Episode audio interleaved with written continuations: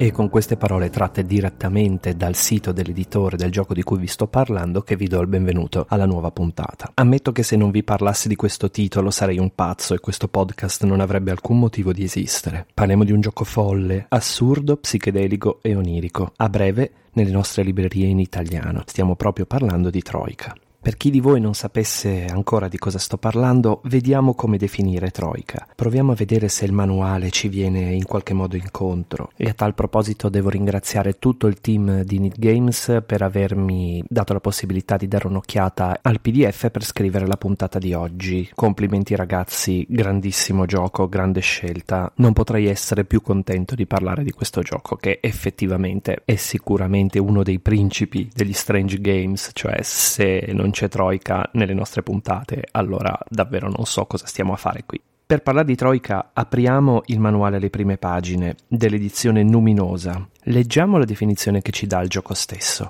Parliamo di un GDR di scienzantasia, nel quale i giocatori si propagano tramite portali arcani, labirinti non euclidei e chiatte dalle vele dorate tra le innumerevoli sfere di cristallo appese delicatamente lungo il cielo gibboso. Wow, bisogna prendersi un attimo per razionalizzare il trip che abbiamo appena descritto. Di fronte a noi abbiamo una sorta di planescape hipster OSR non basato sulle meccaniche del primo DD. O questo almeno è il tentativo di dare una definizione che il manuale stesso e quindi l'autore ci dà. Su cosa sia Troika? Beh, cercheremo di dare una buona definizione durante tutta questa puntata, sperando che vi incuriosisca e vi porti a buttare un occhio a questo gioco assurdo e allo stesso tempo fantastico. Però, prima di tutto, dobbiamo parlare dell'autore.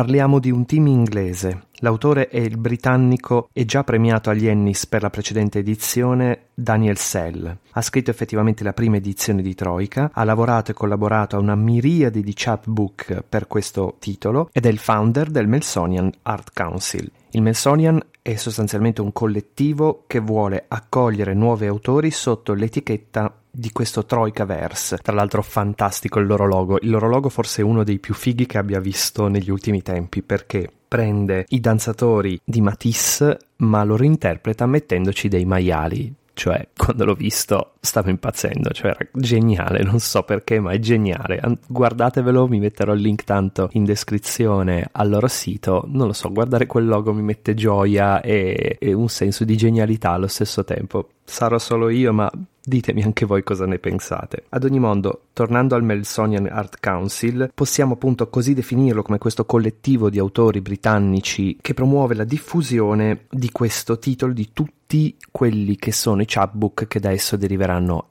e badate bene ce ne sono già tantissimi in circolazione, si sta diffondendo fortunatamente come un virus, come sta succedendo in generale a tutto questo revival OSR, il che è molto positivo perché questi movimenti OSR in open license danno un fortissimo spunto alla creazione di nuovo materiale, espandono i giochi dando la possibilità più o meno a chiunque nel momento in cui rispetta le regole dell'open license di condividere i propri prodotti e perché no fondarli con Kickstarter e espandere il discorso di tutti questi giochi. Questo è successo con Morgborg, sta succedendo con Troika e un sacco di altri tipi di OSR. Quindi secondo me è un'idea fortissima per dare uno spunto creativo anche ai fruitori del gioco in maniera ufficiale e combattere forse anche il fenomeno della pirateria che purtroppo nel nostro ambito è molto forte. Ragazzi, davvero siamo una realtà piccola, se già cominciamo a scaricare la roba non ne usciamo più, non uscirà più niente e chi viene danneggiato più che gli editori siamo noi stessi. Quindi io vi invito sempre ragazzi, piuttosto provate dei quick start, cito anche Valentina Favaron che sul suo Unravelor mette sempre i quick start gratuiti e dove trovarli, per cui se non siete sicuri di acquistare un gioco piuttosto provate il quick start, quasi tutti i giochi oggigiorno hanno un quick start, quindi se non volete buttarvi in un acquisto che magari ritenete incauto prima provatelo, è sempre possibile, io davvero ho beccato pochissimi casi in cui non era possibile, però ragazzi evitate di scaricare perché sembra che vi stia bacchettando, però davvero le persone che vengono danneggiate, oltre a essere amici e conoscenti, perché qui non è che siamo i cyberpunk che rubano le corporazioni, no, siamo tutti amanti di questo hobby, molte di queste persone sono amici che incontriamo e rincontreremo alle fiere quando potremo vederci o com- con cui comunque giochiamo online, quindi non stiamo parlando di sabotare il grande sistema, le grandi major, qui stiamo parlando di danneggiare il lavoro degli altri e danneggiare il nostro stesso divertimento. Scusate questo mio piccolo rant, ma io ritengo che sia abbastanza fondamentale.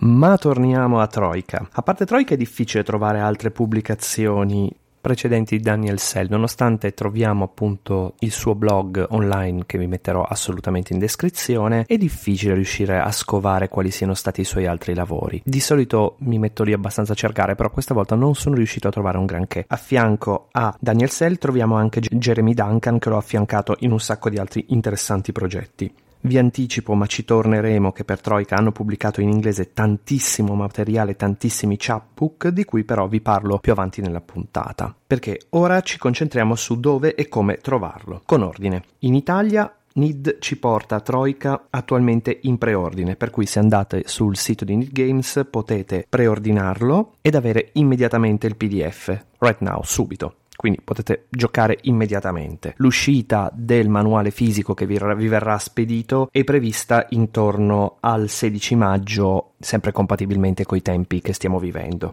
La NID ci porta all'edizione luminosa, ovvero quella fondata con il più recente Kickstarter dell'ottobre 2020, un'edizione in copertina rigida rispetto alla prima, al costo di 24,90 euro. Un hardcover in A5 direi che è anche un buon prezzo abbastanza standard per quanto riguarda questi prodotti OSR, più o meno rientriamo nella fascia di prezzo di Morkborg. Morkborg è leggermente più alto, però ha un formato anche un pochino differente. Vi linko se volete provare il gioco la versione precedente che l'autore ha reso disponibile ovviamente in inglese gratis, completamente artless, cioè senza le illustrazioni, senza gli artwork, però se volete provarlo prima di acquistarlo lo trovate tranquillamente al link che vi metterò sotto su RPG Now. Ovviamente il gioco è disponibile anche su DriveThruRPG nel caso desideriate la versione in inglese, anche questa vi metto il link in descrizione. Parlando di ispirazione e media che hanno influenzato questo gioco, beh qui c'è davvero da sbizzarrirsi e forse anche un po' da impazzire, perché parliamo di un setting folle e psichedelico, richiama alcuni vibe di heavy metal e tutto il filone weird fantasy anni 80, ma sarebbe molto riduttivo limitarsi a questo. Io ci vedo tantissimo di Terry Pratchett, sicuramente è stata una fonte di ispirazione, e sicuramente gli RPG inglesi degli anni 90, chiaramente parliamo di OSR e quindi ci riferiamo a quella scena. Anche tantissime idee più deliranti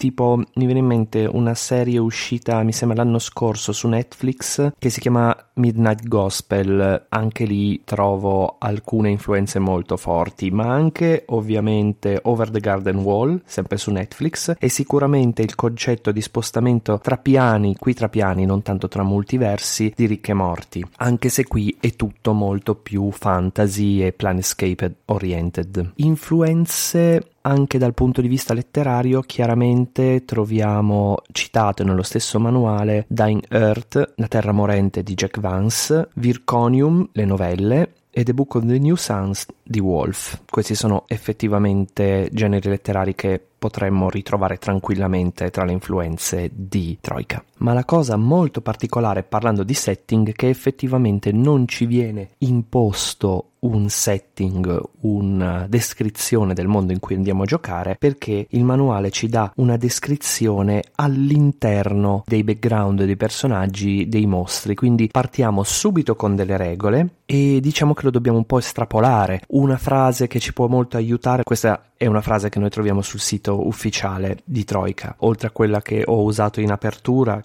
è un'atmosfera decadente e quasi febbrile, un po' come la versione sottovalutata di Dune di David Lynch. Così immagino il mondo di Troika. È umido e caldo, come se la gente lottasse con una specie di febbre estiva.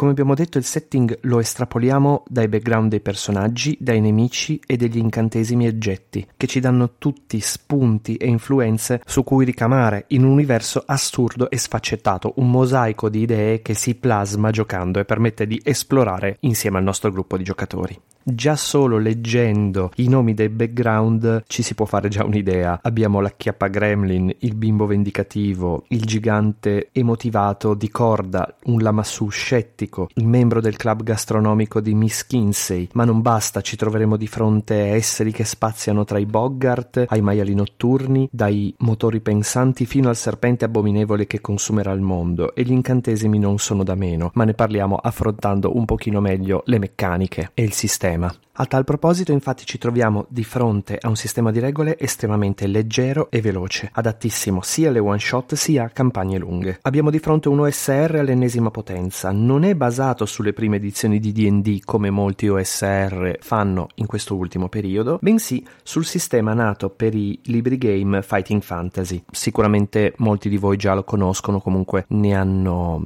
sentito parlare, diciamo che snello, veloce e letale. Utilizziamo 2 di 6, tre caratteristiche che vengono generate, abilità, resistenza e fortuna. Tireremo un di 3 più 3 per il primo, 2 di 6 più 12 per la seconda e un di 6 più 6 per la terza. E come ogni buon OSR che si rispetti, sceglieremo i nostri averi di base e tireremo un di 66 per scegliere il nostro background. Il background è la nostra classe, ce ne sono veramente tantissime, ovvero 66 ovviamente. Questi background sono folli ed assurdi e aiutano a sviluppare ulteriormente il setting. Danno un imprinting non troppo vincolante, quindi ci permettono di ricamare sopra e di personalizzare tantissimo, ci forniscono degli averi e abilità avanzate. Ovviamente devono essere generati rigorosamente random. Possiamo anche creare dei nostri nuovi background e questo ci dà la possibilità di personalizzare ancora di più le nostre partite, tra l'altro con tutti i i chapbooks che sono stati pubblicati nel frattempo e le varie sfere che sono state sbloccate attraverso nuovi Kickstarter, la possibilità è davvero infinita. I mondi che sono stati pubblicati sono veramente fuori di testa e pazzeschi, ma ne parliamo un pochino meglio nella sezione degli extra. Il gioco ci chiede di utilizzare esclusivamente i dadi da 6, ci chiede di tirare 2 di 6 e stare sotto un target number. Il doppio 6 è sempre fallimento, il target number di solito è 12 o 14. I tiri opposti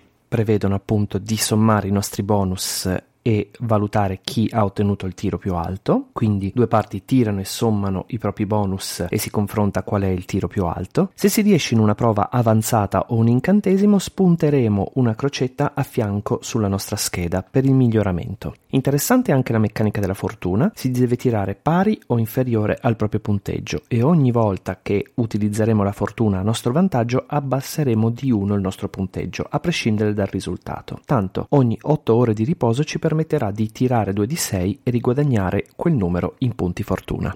La statistica resistenza invece la utilizzeremo come punti salute, quindi una sorta di punti ferita, ma anche per tirare gli incantesimi. Questo a me piace tantissimo l'idea che utilizzare la magia stanca e debilita i personaggi, è una cosa che io metterei in qualunque RPG che abbia la magia. La meccanica fantastica che mi è piaciuta di più è assolutamente quella dell'iniziativa, molto innovativa e rappresenta il vero caos di un combattimento, soprattutto in un gioco fuori di testa come questo. Tra l'altro tra le influenze mi viene in mente anche Adventure Time volendo e immagino immagino appunto una scena di, tra virgolette, combattimento in Adventure Time. In uno scontro, invece di dover aspettare pazienti il proprio turno, si deve assemblare il mucchio. Si usano ovvero dei segnalini colorati o delle carte apposite, che tra l'altro troviamo su Drive True RPG. Ogni personaggio avrà due segnalini del proprio colore si creerà appunto questo mucchio nel quale ognuno di noi metterà i propri segnalini più un numero di segnalini pari al totale di iniziativa degli avversari moltiplicato. Quindi se dovremo affrontare 8 uomini lucertola che avranno ognuno 2 in iniziativa metteremo 16 segnalini. In più ci sarà un segnalino di fine turno. Il Game Master estrae un segnalino random per determinare a chi tocca finché non verrà estratto il segnalino di fine turno. Questo rende il combattimento molto random e inaspettato. Mi chiedo se effettivamente questo sistema non si possa adattare ad altri giochi o se non altro ad altri OSR. A me l'idea piace tantissimo. È chiaro che non può essere utilizzato per qualunque cosa, ma così a naso mi piace tanto perché lo trovo innovativo e strano. Bisognerebbe testarlo su altri sistemi.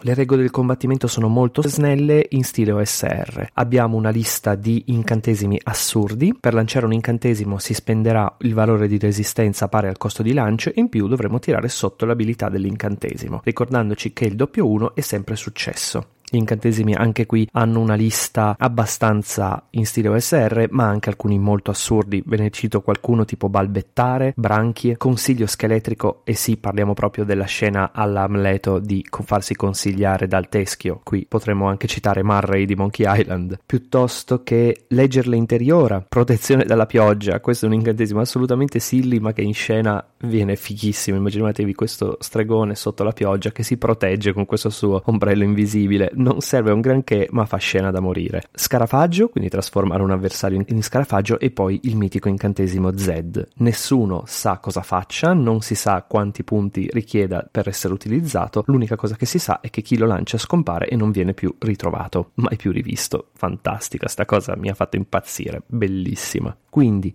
Concludendo il discorso della meccanica, andiamo a dare un'occhiata all'aspetto artistico del manuale. Anche qui la parola d'ordine è assurdo come tutto il resto. Molto naif, caotico, onirico, psichedelico, manuale in stile OSR britannico arricchito dal lavoro degli artisti folli come Jeremy Duncan e il già premiato Andrew Walder. Vi metterò il link ai loro portfolios. Assolutamente appropriati al tipo di gioco. Forse io avrei usato ancora di più, almeno dal lato dell'impaginato e delle schede. Per esempio avrei fatto una scheda più tipo alla Morgborgo, quelle di Necronautilus. Online ho visto delle schede fatte fatte diciamo homebrew molto strane, molto particolari. Forse su quell'aspetto avrei provato qualcosa di ass- veramente assurdo, però magari si è voluto dare un'impressione più standard, più old school, quindi ci può stare. In linea di massima è un manuale che potrebbe essere frainteso come un manuale vecchio o mm, strano, però bisogna sempre comunque confrontarlo con il tipo di gioco che ci sta proponendo e secondo me qui davvero è stato tutto azzeccato. Un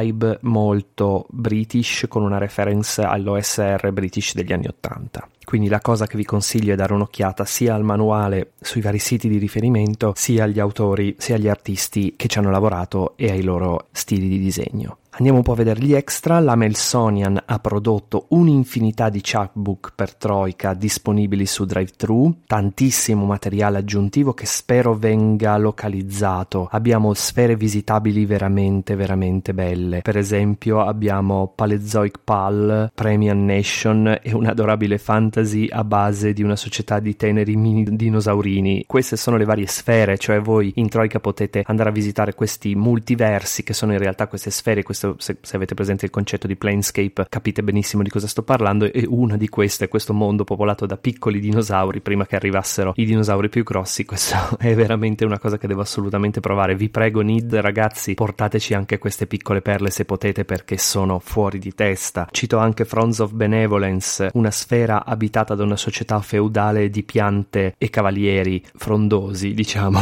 Ve ne cito ancora uno che è Acid Death Fantasy, una sorta di weird fantasy post-apocalittico con fortissime vibe di Dune e questi sono solo alcuni davvero, poi essendo stata rilasciata l'open license, ovviamente con determinati requisiti che troviamo già anche nello stesso manuale, verranno fuori qui davvero una miriade di cose, quindi chapeau a questa iniziativa. L'open license in questi casi è davvero un'idea fondamentale. Tra l'altro molto carino il logo del loro open license che è sostanzialmente una tartarughina con una torre che si attacca al suo guscio. Quindi troverete tutti questi materiali su DriveThru RPG, cercherò di linkarvene il più possibile nel limite del, dello spazio che posso darvi sotto la puntata e sul sito dell'editore ne trovate una miriade senza contare quelli che sono in, in futuro crowdfunding e quelli che sono fatti da terze parti. Ragazzi di Needs, se ci portate anche solo la metà della roba che è stata finora prodotta wow. Ho trovato anche online il generatore di PG, mi metterò il link che è molto utile perché in questi giochi dove c'è magari una mortalità più alta rispetto ad altri può essere molto utile innanzitutto poter creare un PG on the go e quindi giocare subito e poi se siamo sfortunati poterlo ricreare altrettanto velocemente. Quindi per quanto riguarda Troika direi che vi ho detto tutto e di più. È online la DD della campagna che porterò sul server sotto la locanda di Andrea Lucca di Heart, il gioco di Howitt and Taylor. Partiremo mercoledì 12 maggio. I posti purtroppo sono già tutti esauriti, però tenete comunque d'occhio l'evento perché non si sa mai che possa esserci una defezione, io mi auguro di no per chi si è prenotato, non vedo l'ora di cominciare questa campagna insieme e però siete chiaramente tutti sempre benvenuti a sentirci giocare, quindi il 12 faremo la sessione 0 e creeremo i personaggi e poi avremo una campagna di 5 sessioni oltre alla sessione 0. Quindi se volete venire ad ascoltarci siete assolutamente i benvenuti e credo che non ci siano neanche problemi da parte di chi giocherà con me mercoledì prossimo. Quindi non mi resta che salutarvi e darvi appuntamento alla prossima settimana.